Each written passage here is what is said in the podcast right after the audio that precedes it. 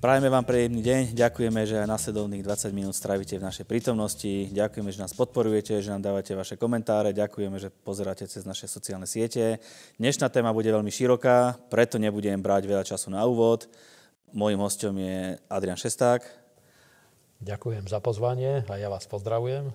A téma bude muži. Naozaj veľmi široká téma, tak ideme hneď z hurta. Aký je rozdiel medzi mužom a ženou? Obrovský. Muž, zase trošku musím vysvetliť niektoré veci. Ja som kresťan, som pastor, teda hovorím z biblického hľadiska a viem, že nie všetci ľudia teda musia so mnou súhlasiť, ale Biblia hovorí, že Boh stvoril muža na svoj obraz a aj ženu stvoril na svoj obraz. Ale muž bol stvorený prvý a najlepšie pochopenie, to, čo mne najlepšie pomohlo pomôcť e, porozumieť ten rozdiel medzi mužom a ženou, je to, čo Biblia hovorí o stvorení, pretože muž bol stvorený z prachu a žena bola vzatá e, z Adamovho rebra, teda pochádzala z iného materiálu. A ten rozdiel je e, absolútne markantný, pretože dá sa vidieť, že vo väčšine prípadov muži sú takí, ktorí sú väčší bordelári, nevadí im až tak špina a rôzne ďalšie veci, kdežto dámy sú veľmi také jemné veľakrát a o mnoho viacej poriadku milovné, a o mnoho radšej majú to, keď majú neprestajne prístup k sprche a tak ďalej. Tým nechcem povedať, že muži by boli absolútne nejakými zvieracími alebo niečo podobné, ale je rozdiel v ich osobnosti. To sa dá vidieť, e, je to absolútne jednoznačné. A takisto vidíme, že do muža Boh vložil tú chuť, bojovnosť, expanziu, chuť dosahovať výsledky a tak ďalej. A zase do ženy skorej vložil niečo, že ženy majú o mnoho väčšiu potrebu napríklad chrániť svoju rodinu. Aj muži toto majú samozrejme v sebe, ale skorej zaoberajú sa takými expanzívnymi, tvorivými činnosťami, kdežto ženy o mnoho viacej napríklad zaoberajú sa rodinou, výchovou detí a týmito vecami. Teda rozdiel medzi mužom a ženou je absolútny, zásadný a práve táto rozdielnosť vytvára príťažlivosť medzi mužmi a ženami. Za akým účelom bol stvorený muž? Aké je jeho poslanie? Muž bol stvorený, aby nosil Božiu slávu. Doslova písmo, znovu sa odvolám na sveté písmo, pretože neviem iným spôsobom zo strany psychológie toto povedať, ale sveté písmo hovorí o tom, že muž je slávou Kristovou. A teraz pozor, hovorí, že žena je slávou mužovou. Teda to, v akom stave je žena, O tom do veľkej miery rozhoduje jej muž, či dokáže ju povzbudiť, dokáže jej dať toľko lásky, pozornosti a všetkých vecí, aby jeho žena bola úplne šťastná. A e, keď ja som začal slúžiť, je to už veľa rokov dozadu, slúžim už 25 rokov ako pastor. A môj pastor, keď som s ním telefonovával, dávno, aj teraz máme samozrejme dobrú komunikáciu, ale 15-20 rokov dozadu, kedykoľvek sme spolu telefonovali, mali sme akýkoľvek pracovný rozhovor, vždycky jeho prvá otázka bola, či moja žena je šťastná. A mňa sa to veľmi dotklo a samozrejme vždycky som musel hľadať e, správnu odpoveď a musel som aj vo svojom svedomí skontrolovať, či hovorím pravdu alebo nie.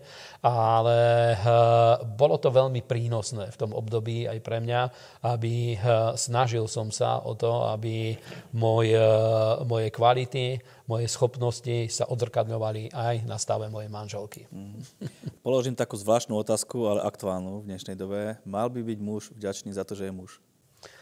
Absolutným spôsobom. Každý by mal byť šťastný za to, čím je. A myslím, že keď niekto hovorí o tom, že je to voľba človeka, kým je, tak ako kresťan môžem povedať iba jedno, a síce, že Boh nerobí žiadne omily a nepomýlil sa v tom, kto ako sa narodil, či muž alebo žena, aj keď chápem, že môžu byť rôzne problémy v osobnosti človeka a môžu byť problémy v tom, ako vníma sám seba. Veľa týchto problémov môže byť vypôsobených napríklad prostredím, v ktorom vyrastali. Veľa problémov môže byť, môže byť spôsobeným napríklad výchovou, môže byť spôsobených tým, že eh, otec, ak bol tyran v rodine, tak sa môže stať to, že vznikne obrovský eh, odpor voči mužstvu ako takému. Proste tých problémov je extrémne veľa a samozrejme mojou úlohou nie je eh, teraz v tomto videu, aby som sa vyjadroval k tomuto absolútne nejako veľmi hlboko, veľmi špecificky, ale som presvedčený o tom, že každý človek by mal byť vďačný za to, kým je. Teda keď ja som muž, som šťastný za to, že som muž. Keď, uh, uh, niekto, keď ženy sa narodia ako ženy, mali by byť šťastné z toho, že sú ženy, pretože v najhlbšej časti ich osobnosti práve to poznanie toho, že kým sú a s tým, že sa s tým stotožnia, to im vie dať veľkú stabilitu a sebaúctu. Prečo sa muži boja vstúpiť do manželstva alebo boja sa zodpovednosti? A to je veľmi dobrá otázka. Dôvod je veľmi prozaický, aspoň ja takým spôsobom to rozumiem. A síce, že to, že niekto sa narodí ako muž, to nevie ovplyvniť, či sa narodí ako muž alebo žena. Ale to, aby sa stal mužom a začal sa správať ako muž, to je vec voľby. To si človek musí zvoliť, musí sa rozhodnúť, aby stal sa takýmto človekom a aj v tom minulom rozhovore hovoril som o tom, že ja pochádzam z rozvedenej rodiny, mal som veľmi dobrý vzťah so svojím otcom, ale predsa nie vo všetkých veciach dostal som úplne dobrý príklad a keď som sa stal kresťanom, eh, hneď vtedy dostala sa mi do rúk jedna fantastická kniha, nemám ju teraz pri sebe, možno by som vám ho rád aj ukázal. Napísal ju Louis Edwin Cole a kniha sa volala Maximálne mužstvo a bola druhá podobná kniha, Komunikácia, sex a peniaze. A musím povedať, že do veľkej miery môj život zachránili práve tieto dve knihy. Ten autor bol známy pastor a viedol také hnutie, ktoré malo za cieľ pomôcť mužom dosiahnuť ich plný potenciál v rodine, v službe voči Bohu, eh, v spoločnosti, v práci, vo všetkých oblastiach. A veľmi veľa hovoril o charaktere, o schopnosti rozhodnúť sa, o schopnosti čeliť všetkým možným výzvám. A môj život do veľkej miery vyformovali práve tieto dve knihy, lebo takým jedinečným spôsobom eh, podávali životnú múdrosť, bolo tam veľmi veľa príkladov zo života a skutočne takým jedinečným spôsobom ten autor eh, napísal tie knihy, že mne to pomohlo získať obraz o tom, ako sa mám správať ako muž, ako sa mám správať ako manžel, ako otec, ako eh, človek, ktorý je súčasť cirkvi a pomohlo to vybudovať môj charakter.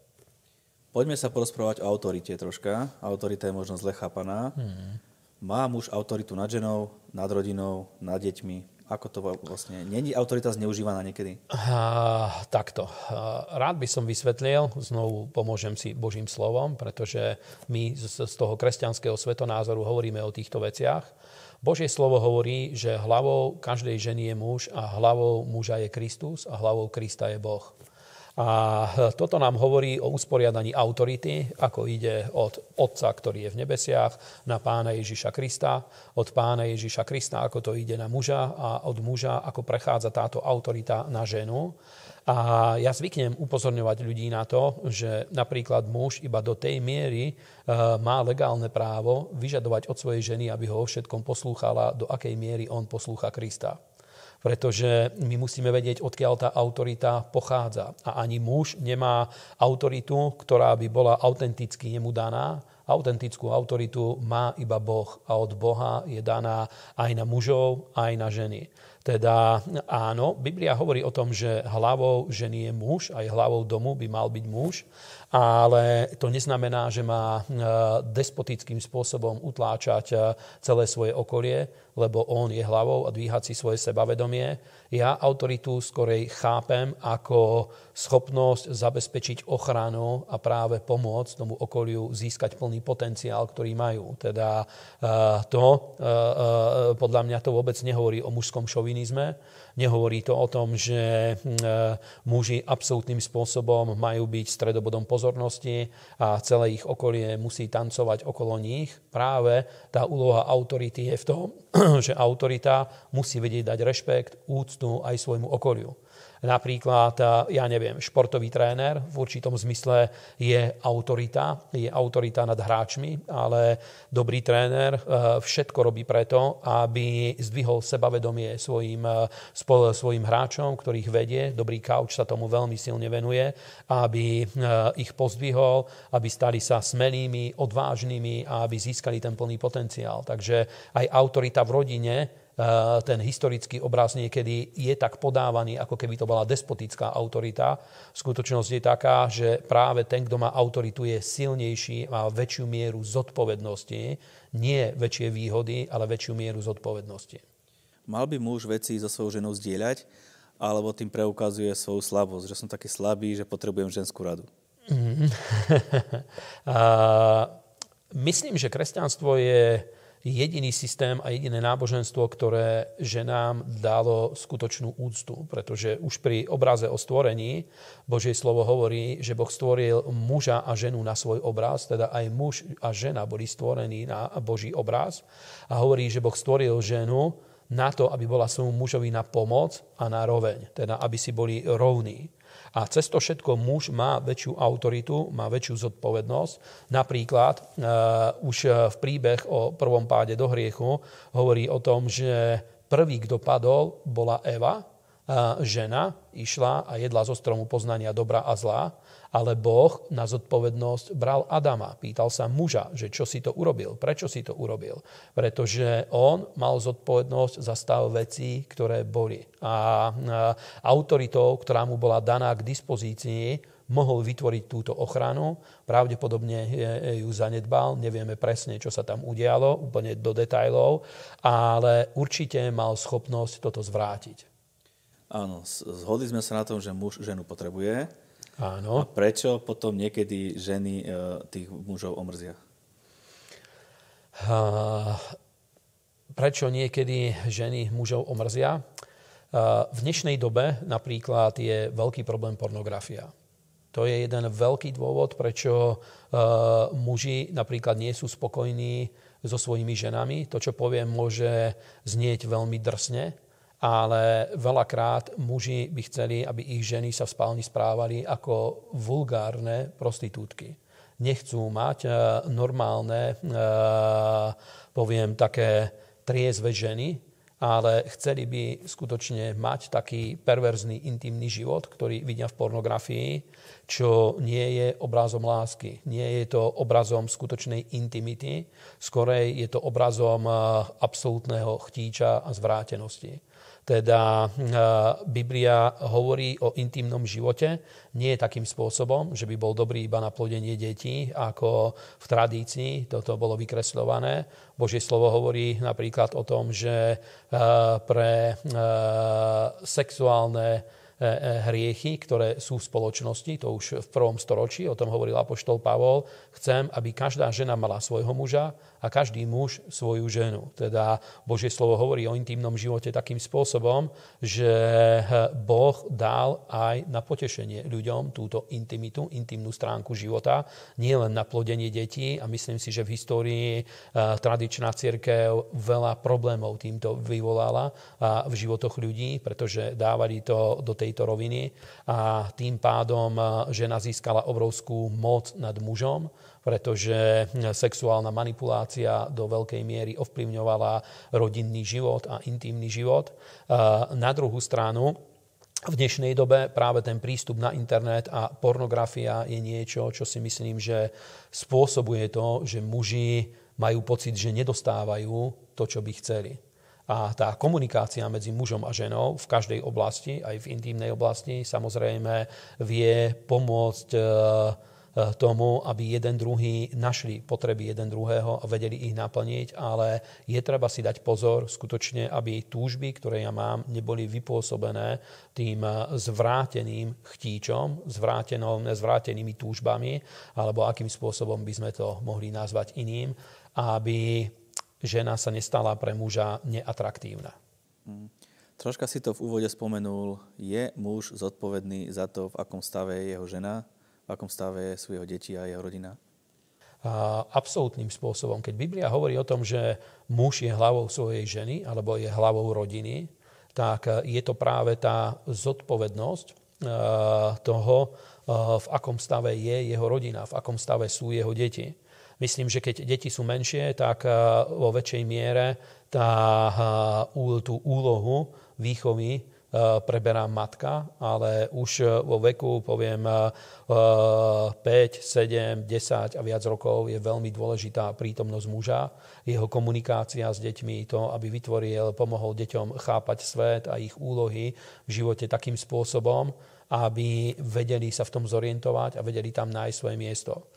Musím povedať jeden príklad, e, ktorý poznám e, z pastoračnej praxe. Jeden veľmi atraktívny mladý muž, o ktorého malo záujem veľmi veľa dievčat, napríklad, e,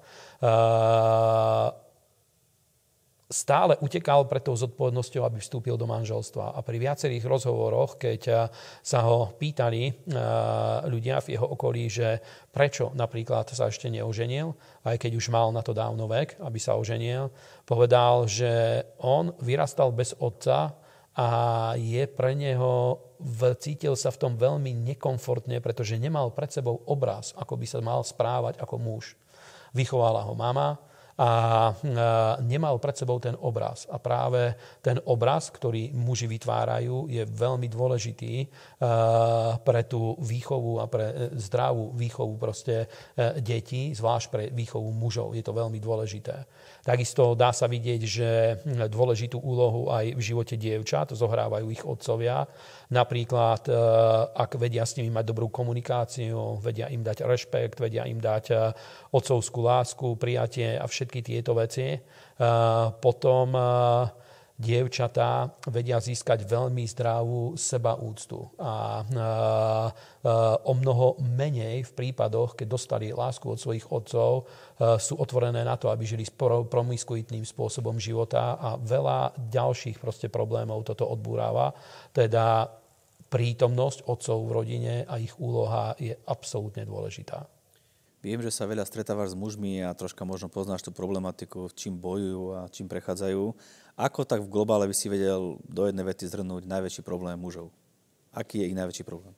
Uh, najväčší problém mužov je to, že dneska ľudia nemajú pred sebou obrazy. Je pravda, že človek bol stvorený na to, aby mal pred sebou obraz niekoho, kto je jeho životným vzorom. A dneska toto je pomerne veľký problém. Hej. Ja neviem, nie všetci športovci, ale napríklad sú športovci, niektorí z najznámejších fotbalistov, nevieš ešte, či to je športovec, alebo či to je manekín, alebo čo to v skutočnosti je, žiadne meno na schvál nehovorím, ale uh, kladieš si otázku, že čo to vlastne je.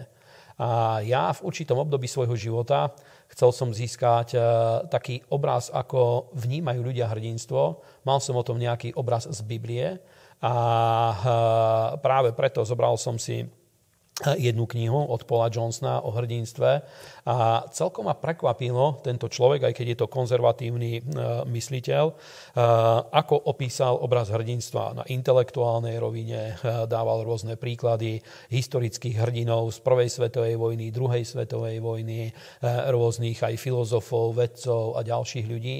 A dnešná spoločnosť moc nedáva na to priestor, aby ľudia mali takéto vzory.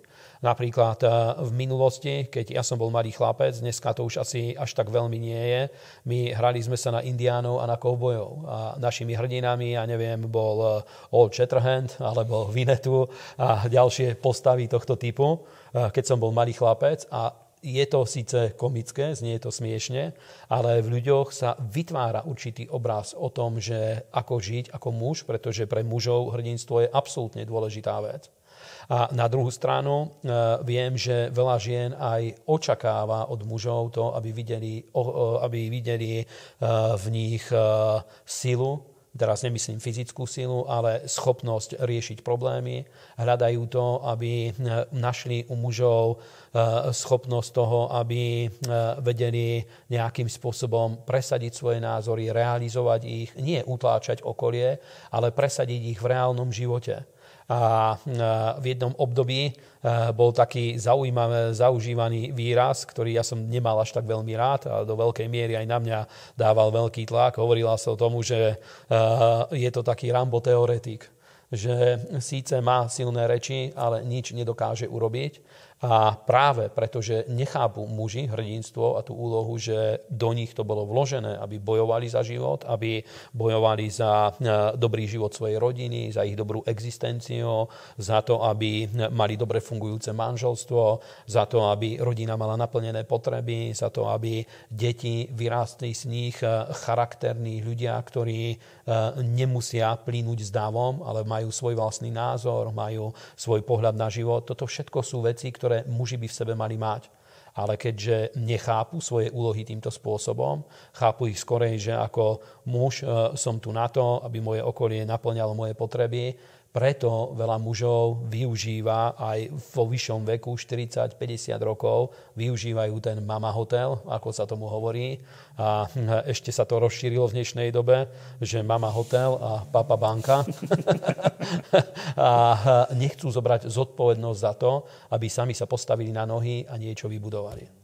Úplne na záver odľahčujúca otázka, ale myslím, že dôležitá pre mužov, Mal by muž raz za čas si vyhodiť z kopitka s chlapmi, ísť na obed, ísť na pivo, alebo si nájsť nejaké koničky, aby proste odišiel. Lebo niektorí muži sú naozaj doma 7 dní v týždni, od rána do večera, z roboty, dom a ten stereotyp toho muža je stále, že či troška odventilovať je dobré. Uh Určite myslím si, že zvlášť s pribúdajúcim vekom, keď deti sú malé, tak eh, o mnoho viacej času a energie potrebuje rodina na to a tú prítomnosť mužov.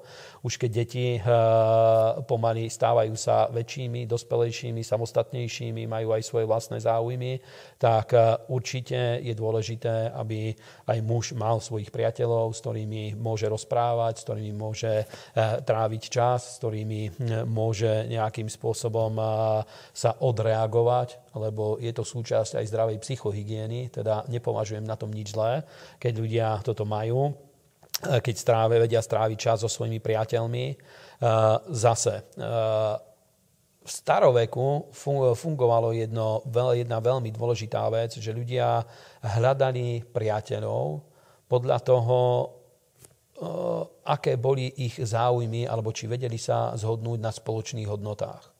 V dnešnej dobe veľakrát je to tak, že muži hľadajú priateľov takí, že napríklad s ktorými je možné sa lepšie opiť, alebo priateľov, ktorí eh, ich oslobodia preto, že žiť až tak veľmi morálnym spôsobom nemá zmysel. Ja vidím napríklad, že ľudia, ktorí žijú morálnym spôsobom, sú o mnoho zdravší, sú o mnoho psychicky odolnejší. Muži, ktorí nepodvádzajú svoje ženy, vedia byť eh, o mnoho života schopnejší a ukáže sa to veľakrát vo vyššom veku, pretože keď niekto má 20, 30 rokov, tak môže si myslieť, že je absolútnym mačom, ale keď má 40, 50 rokov, veľakrát títo ľudia sú o mnoho viacej emocionálne, fyzicky, duchovne, po každej stránke vyžmýkaní a strácajú silu bojovať a posúvať svoj život ďalej. Na druhú stranu vidím, že ľudia, ktorí celý život prežili morálnym spôsobom, vedeli prežiť celý život s jednou ženou, vedeli hm, zachovať klasické štandardné hodnoty, o mnoho sú zdravší psychicky, fyzicky, majú o mnoho viacej energie, majú v sebe mladického ducha a majú ešte aj vo vyššom veku stále chuť posúvať svoj život a hranice niekde ďalej. Takže určite hm, je treba hľadať priateľov takých, ktorí nenalomia v ľuďoch tie morálne hodnoty, ale je treba mať priateľov, ktorí v nás posilňujú tieto veci, ktorí môžu byť našimi vzormi, alebo my môžeme byť vzormi pre nich a tak ďalej. Vedeli by sme dlho rozprávať, ale žiaľ, náš čas vypršal. Takže my vám ďakujeme za vašu pozornosť. Aďo, ďakujeme za tvoj čas, bol to veľmi príjemný rozhovor. A my sa uvidíme zase o týždeň. Ďakujeme, že nás pozeráte a podporujete. Majte pekný čas.